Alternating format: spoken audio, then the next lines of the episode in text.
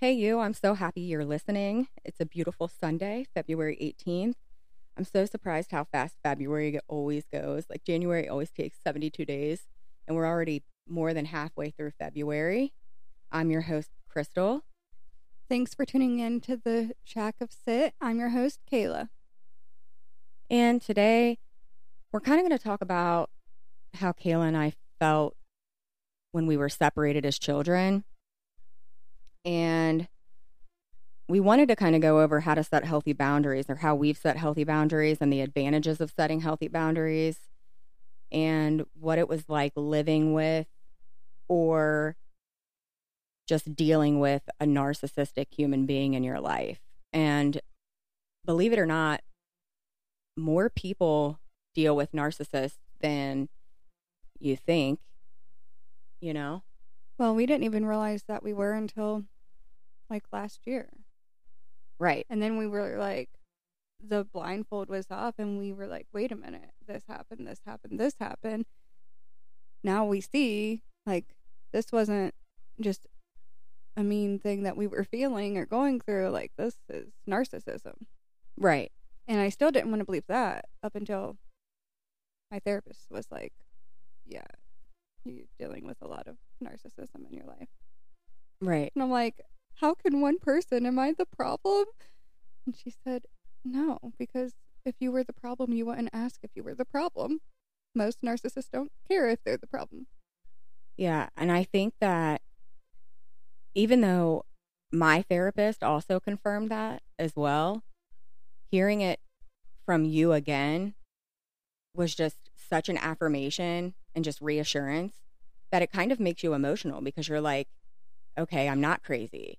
Yeah. And then it's like dealing with the reality of it because, you know, like you think before knowing that you want to know and you want to hear validation. And then when you hear the validation, it's like a stab in the heart because you're like, well, you know, not many narcissists change their ways of or their tactics. It's just a cycle. Because they're unable to. It's not unconditional love, it's a transactional love. Yeah. Because they're trying to fill a void with something outside of themselves, inside of themselves. Yeah. And it's about control and it's about what can you do for me? And when you say no, then you're no good to me. Right. And I mean, some of the things that, I mean, I can, we can just go ahead and get into it. Some of the things that they do, for instance, is like helping total strangers, but feeling completely burdened when having to help you. Yeah. And I mean, they'll go out of their way. Always seeming so nice and kind and let me just support you. Oh my gosh, you you are doing such an amazing job.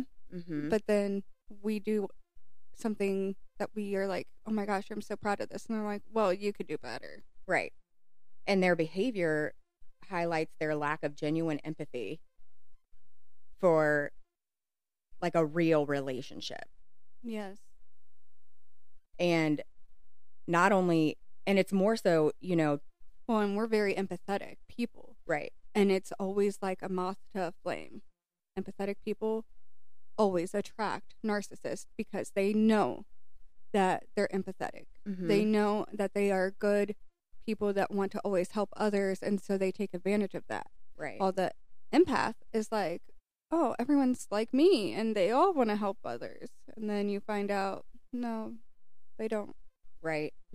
And I think that it's important to say, I feel like I need to say this. So, the reason it's so important to set boundaries is because it's it's a violation of your health overall not to number 1 and number 2 most of the time when you're setting boundaries you're setting them from the people that are closest to you if that makes sense And that's how you know if they mean well or not. Because you set healthy boundaries for a healthy person, they're going to be like, I respect your boundaries.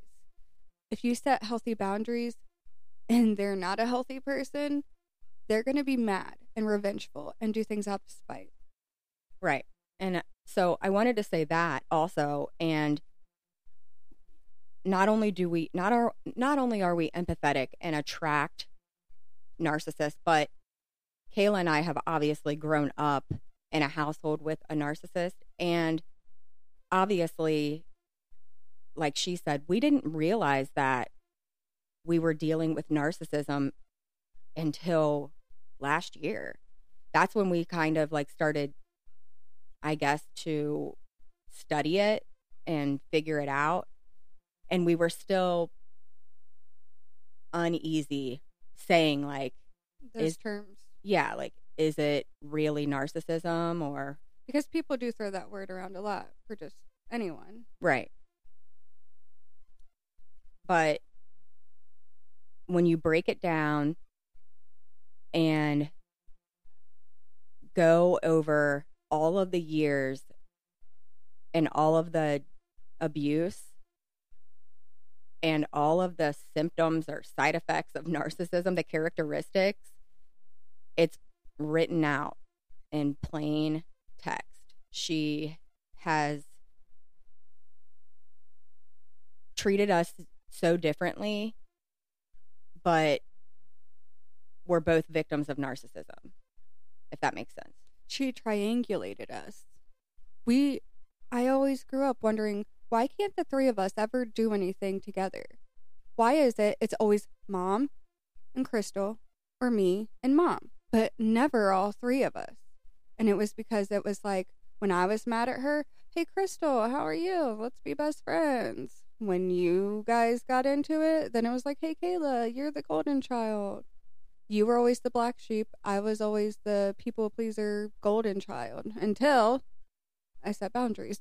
And now I'm also the black sheep. Right. And typically it it was more so you and mom than it ever was me and mom.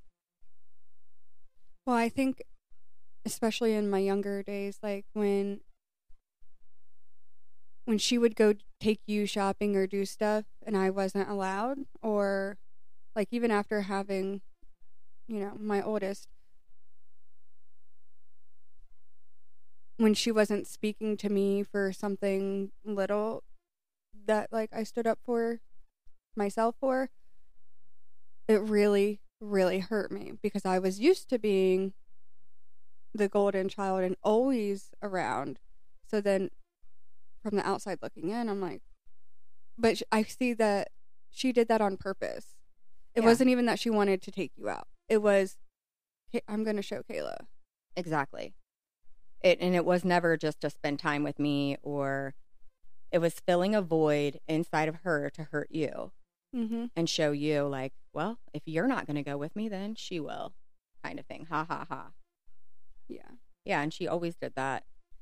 And it's crazy because I even remember as we grew up, my mom has always allowed people to just randomly move in with us, which is cool.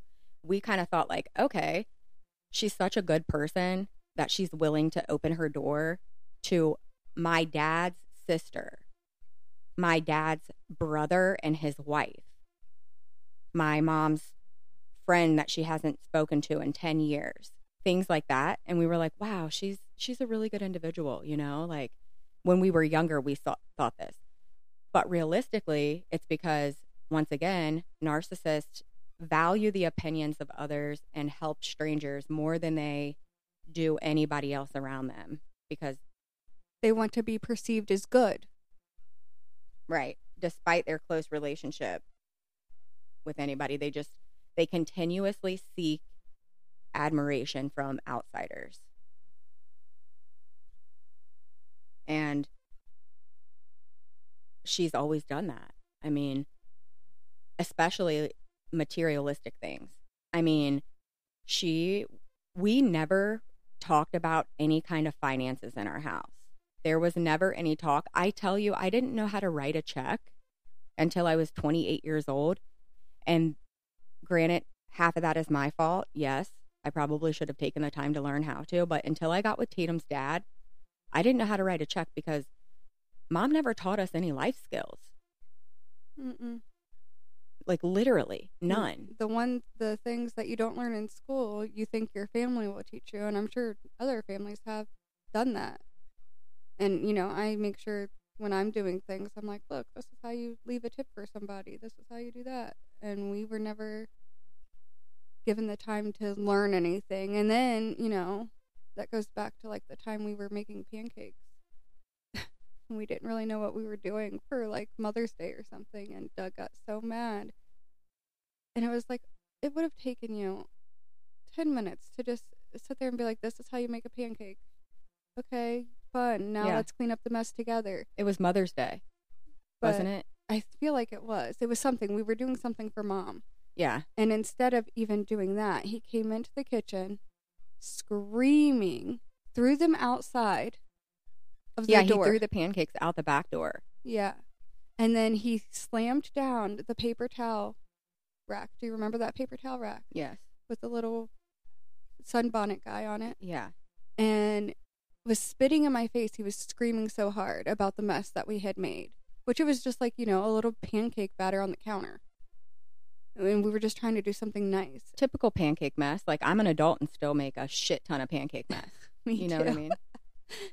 Yeah. And that really hurt because it was like, you know, you just expect to be like, oh my gosh, you made pancakes for me. And then, no, he threw them out the back door, all the ones that we had already made and spent our time on and we're so proud of. And then even at that age, I mean, I was 14 at the time and you were 11. Yeah, I believe so. And then whenever we would go to our mom at that age, when we were old enough to like ask questions, she never would give us a direct answer. She would never really He was never in the wrong. ever still isn't. And there would there was never any taking up for us. There was never any why would you do that, Doug? Or like e- even behind I can't say there I guess because I wasn't there that there wasn't any taking up for us behind closed doors. But if there were in my mind, if there if she had a take if she had taken up for us behind closed doors, then there would have been change behavior. There there would have been some kind of apology or hey, let's sit down and work this out and communicate. Let me teach you how to make pancakes now. right. But, But, but they never spent time with us like that. There was no time to teach No. us how to make pancakes, write a check, no anything. And once again, do a puzzle. not giving a direct answer is another characteristic of a narcissist because it's a tactic to maintain control. They want to confuse you. they avoid accountability of any kind, Mm-hmm. you know? And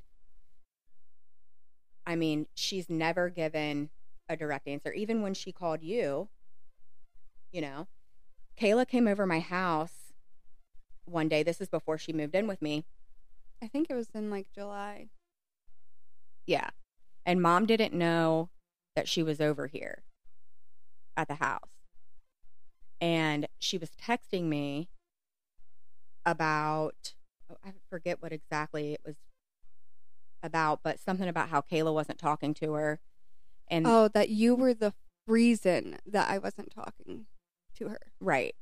And I was trying to explain to her that like Kayla's her own person. I have nothing to do with why Kayla isn't speaking to her. And I knew that because Kayla had actually confided in me and told me that. And it's not my place. It's none of my business to sit here and have this conversation with her, right? And basically she's just like, You're a piece of shit. I was like, Oh, well, thank you. You know, like, thanks for saying that. I appreciate you. Well, Kayla was kind of just telling me, like, just, you know, tell her that this is, it has nothing to do with you. And I did. Well, she called Kayla the next day, the next night. And Kayla recorded the phone call. Oh, she went off on me. And the whole time it was, it's Crystal's fault. It's David's fault. It's this person's fault. And I said, no, it's none of those people's faults. like if I'm not speaking to you, you should ask yourself what what could it be between me and you? Yeah, like what could I have done to make her not speak to me? Well, e- not even that. Like I don't want her to necessarily blame herself in that on that day I didn't, you know, like I just wanted her to realize like it's no one from the outside's fault that I myself am choosing not to speak to you and you also as an adult like we are two adults. It should be between me and you. But because I've never been seen as my own person, I'm hers, her property. Correct. Um, you know, it was well, Kayla can't think for herself. It is Crystal's fault. It is David's fault. But no. Yeah, It's you've been nobody's fault. completely influenced and brainwashed. Oh yeah. Her words, yeah. her words, Because how dare she could never fathom me having a voice. Yeah. Having a, a mind of your own, and saying no to her. making decisions by yourself and saying no to her and standing your ground. And the thing is, is that even and if, I tried to sit and talk to her about that. right, And at the the beginning, this same exact she was like, conversation. "Oh my goodness, like I just miss you." Da da da da da. And by the end, she was like, "I'll never fucking change." yeah. And I was like, "And that's the problem. Goodbye." Right. And she cried the entire time and always made it about somebody else. She never, and that's the thing, even if she hears this and she hears this same conversation that we've both had with her, this same conversation, She's not. she's not going to see it and she she's not going to be able to look inside herself and see that this is something that she needs to change. She will never be able to take accountability and unfortunately, that's the narcissism in her. And yeah, because I mean, even when we were speaking, and she was bawling her eyes out. She's very good at acting.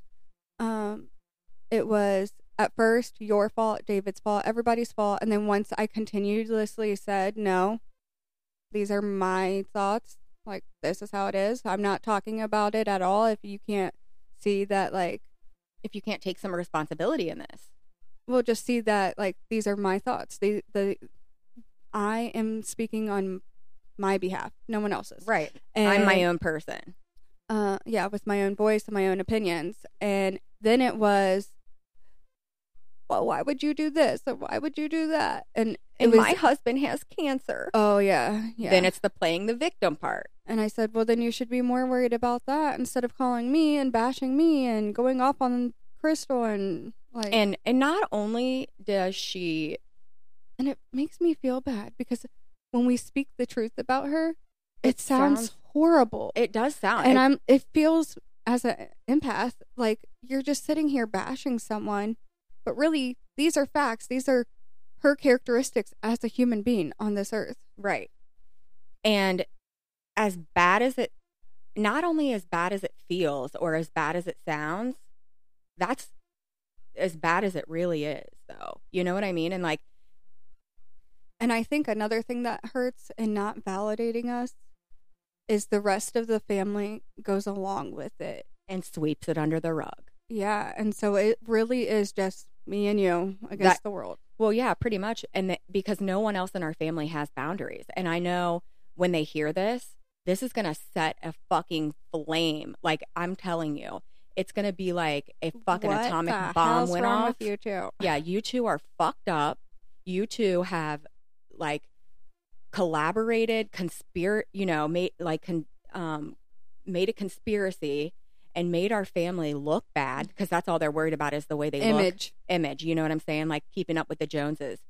Once again, the material things like with mom and stuff, like it's crazy. But she goes through, it's like, I mean, she can show the characteristics of a narcissist within one hour, one, one conversation, I should say.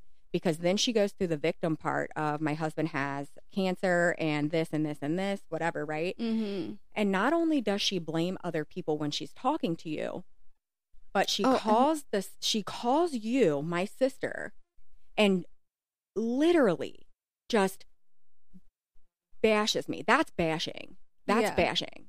It- like Like, why would you say these things about your daughter? And that's what I to told her. your other daughter.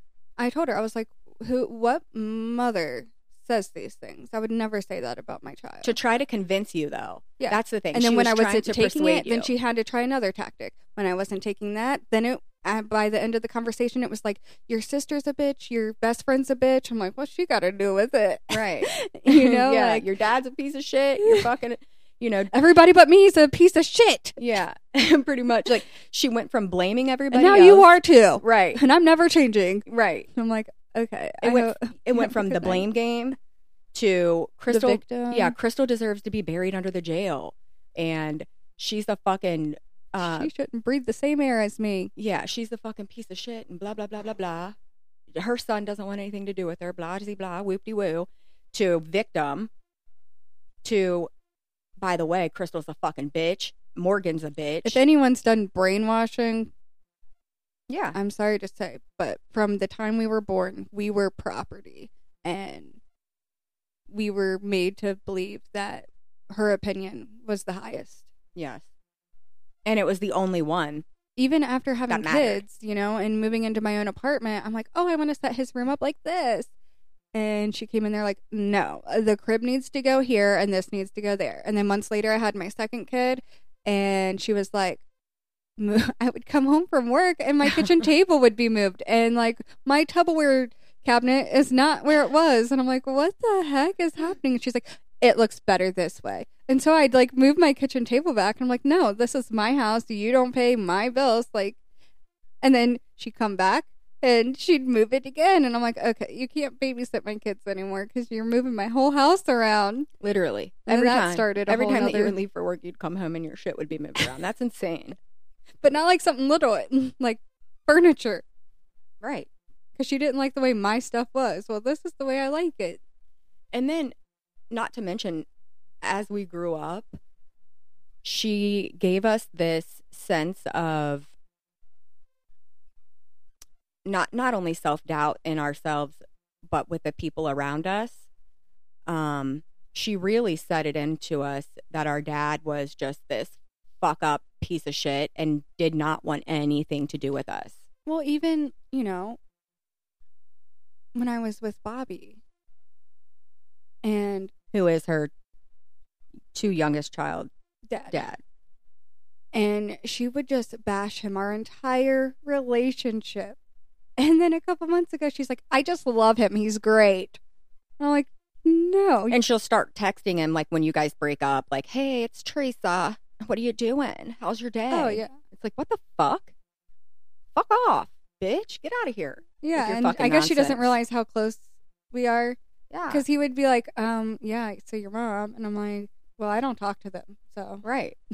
like, and there's a reason. Like, right. Like my daughter's dad, buddy, he doesn't even allow Tatum to go over there because it's just fucking pure chaos all the time. And he knows how it is. And that's how much, even like with my past and everything, that's how much he fucking respects me. Or, Yeah, but knows. you understood a lot sooner than I did. So, you know, when we were still going over there and stuff, I'm like, why can't she just for a little bit? And I just didn't understand it. And then, as Yeah. weird as it may sound, through the abusive relationship that I was in with David, before I even saw that abuse for what it was, it was starting to open my eyes to like how she was abusive. right. And it was such a healing thing to like sit down and be like, I don't want to tolerate this anymore. But I still, even up to a couple weeks ago when I took the kids over there, wanted to believe the good in her. And then when I talked to my therapist, she was just like, You are a transactional love. Like, it will never be what you want it to be. Yeah, and that's a shitty feeling too. I don't think a lot of people even speak on it's a grieving process, dude. It's a fucking grieving process because To grieve the living. the people that you're cutting off, the people that you're setting boundaries for are the ones that are closest to you and the ones that don't respect it obviously are the ones that are closest to you and the ones that don't respect it you're going to feel the need to cut out of your life and that shit right there fucking hurts because you want them so badly to be what you you need and for a minute you're like you just won't even be able to wrap your mind around the and fact there's a that they can't. bond Yeah. of going back and forth. And I think that's my biggest thing. I think Right. it is maybe a little bit easier. You can tell me if I'm wrong for you because you guys were never as close as we were. we never bonded since I was born. Yeah. We never had that like motherly bond, like mother daughter bond. But because she made me, even though all she was really doing is pinning me against you, but she made me the people pleaser of her. And in that, I thought I didn't see it as people pleasing or control. I just thought we had a really good bond. right. And it still is like in my head, you know, today I'm like, she's a narcissist. Tomorrow I'm going to be like, I just want my mom, but I can't have her. Yeah, and I think you're at a stage this uh, uh, like I've already gone through that stage. You know what I mean? Like and sometimes it's it's not that I've gone through that stage because sometimes I still go back to it if that makes sense like and it's kind of just like a revolving because door. healing isn't linear. Right.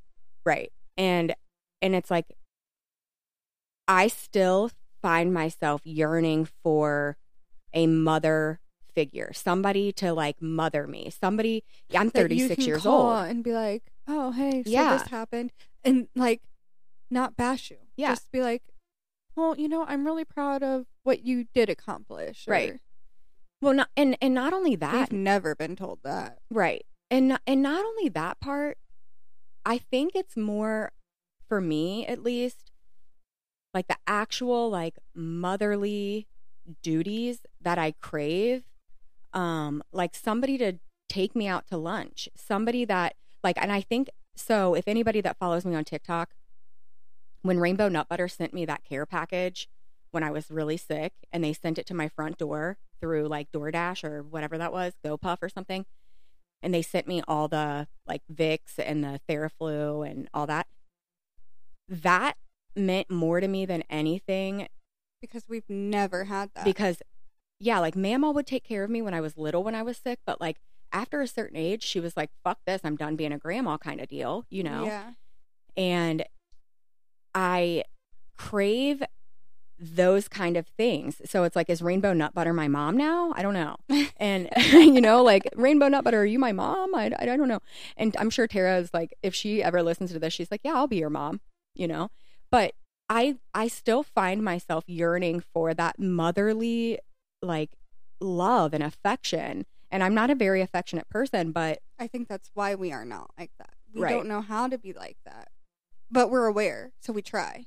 Yeah, yeah, absolutely. We're definitely self-aware of it and I I definitely try to be more affectionate than she ever was to us. Well, and the difference is not only are we self-aware, we are constantly researching and of ways to heal ourselves to be a better human for others, to be a better experience for others and their healing process. For our children. Yeah, breaking cycles. And we still, at least we're open with our kids. We're not the perfect parents. We never will be perfect. No one's perfect. But we are open with them, like, hey, you know, sorry if you felt this way. Like, I'm aware, I'm changing, I'm doing what needs to be done.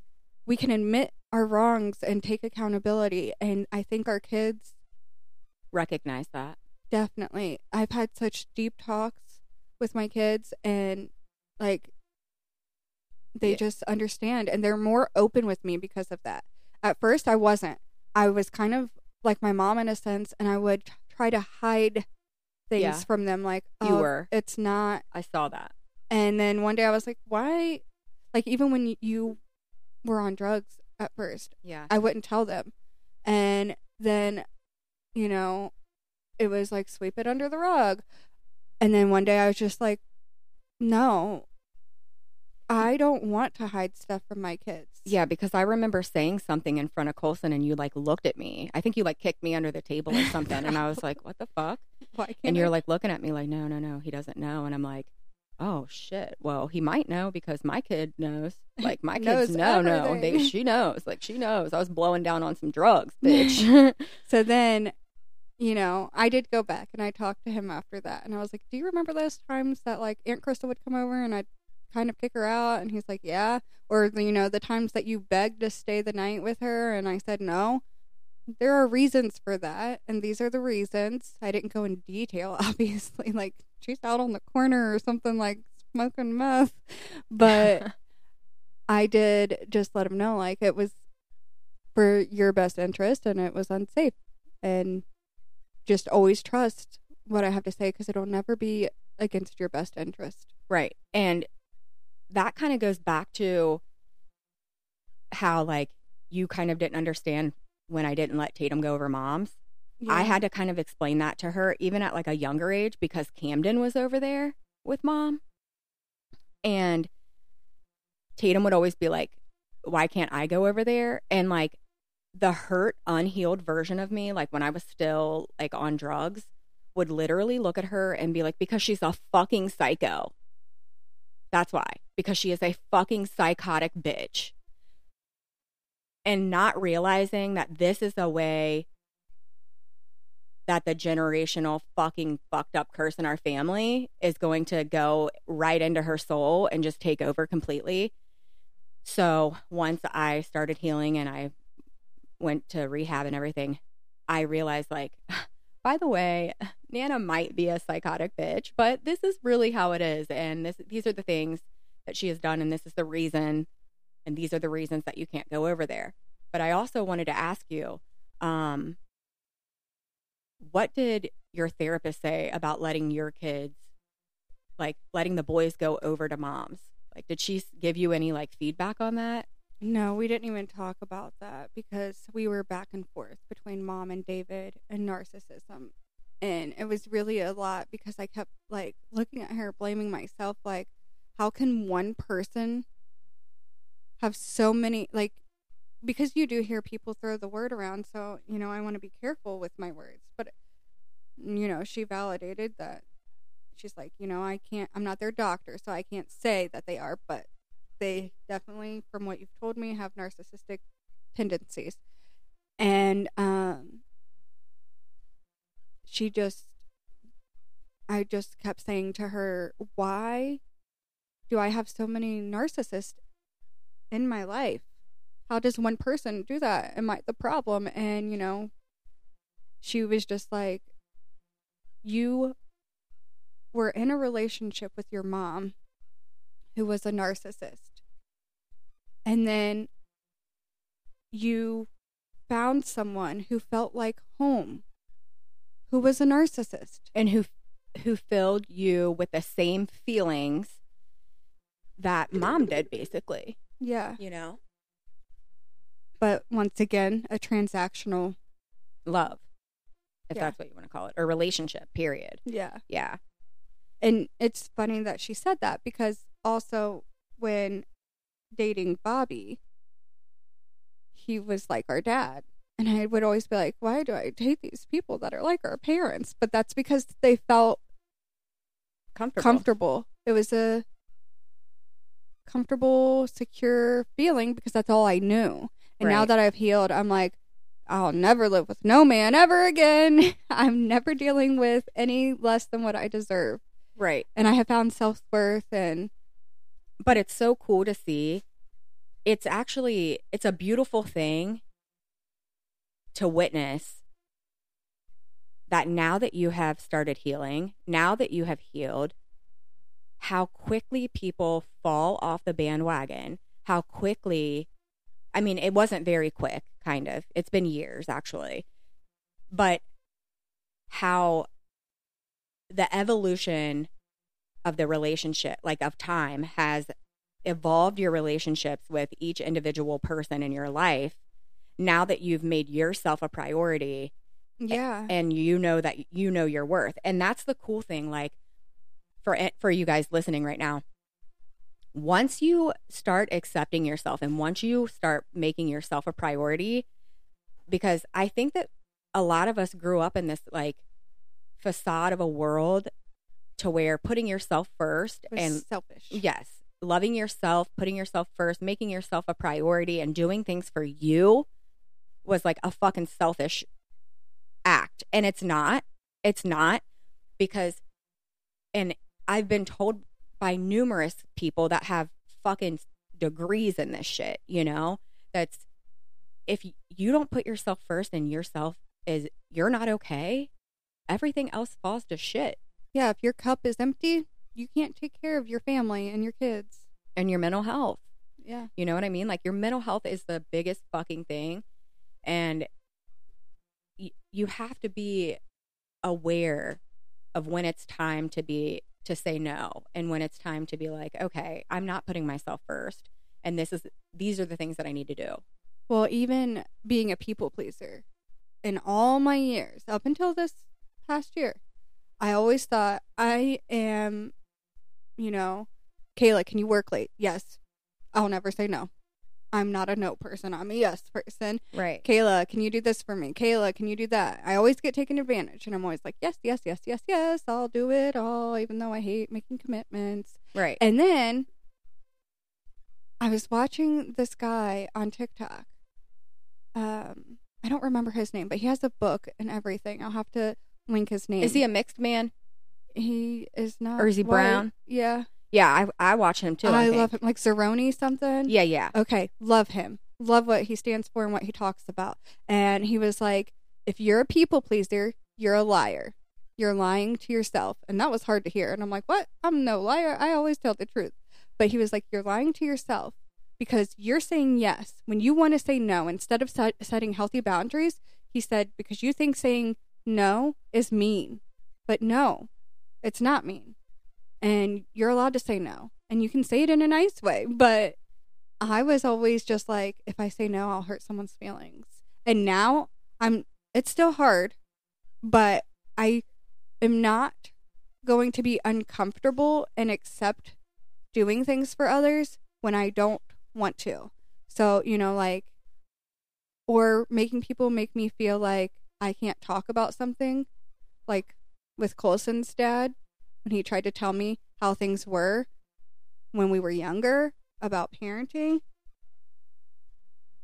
And I'm over here like, that is not the way it went down. I'm used to everyone making me feel crazy and telling me, like, this is the way things happened when 100% I know the truth in my head. And I could have let him think what he wanted to think just to not argue.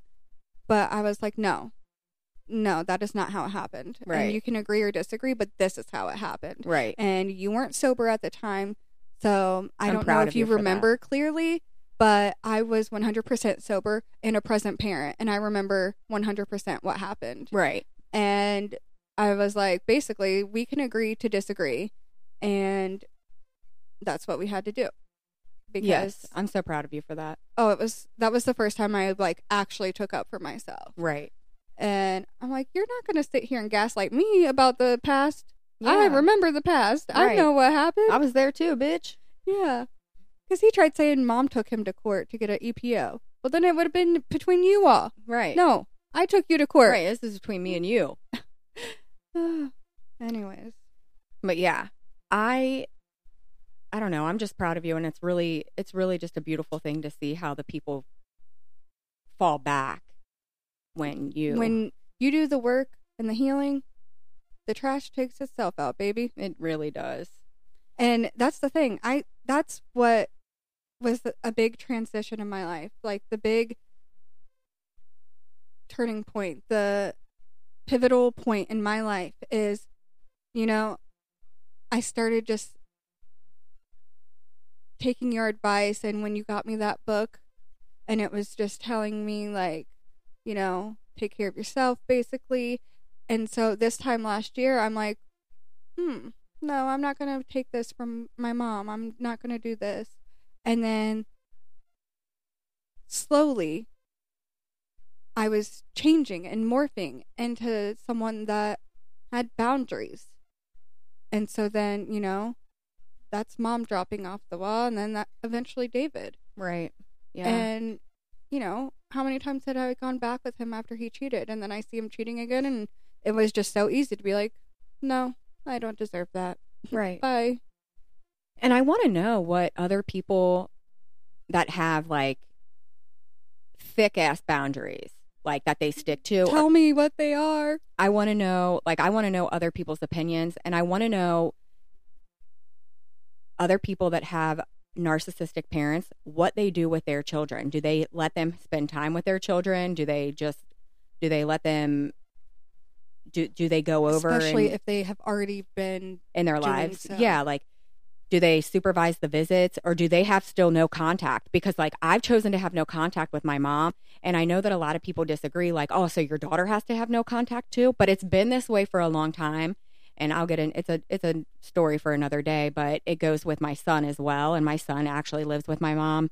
And I know what some people are thinking that are listening to this right now, like, wow, she's a fucking piece of shit. But you don't know the story, so there's Well, that.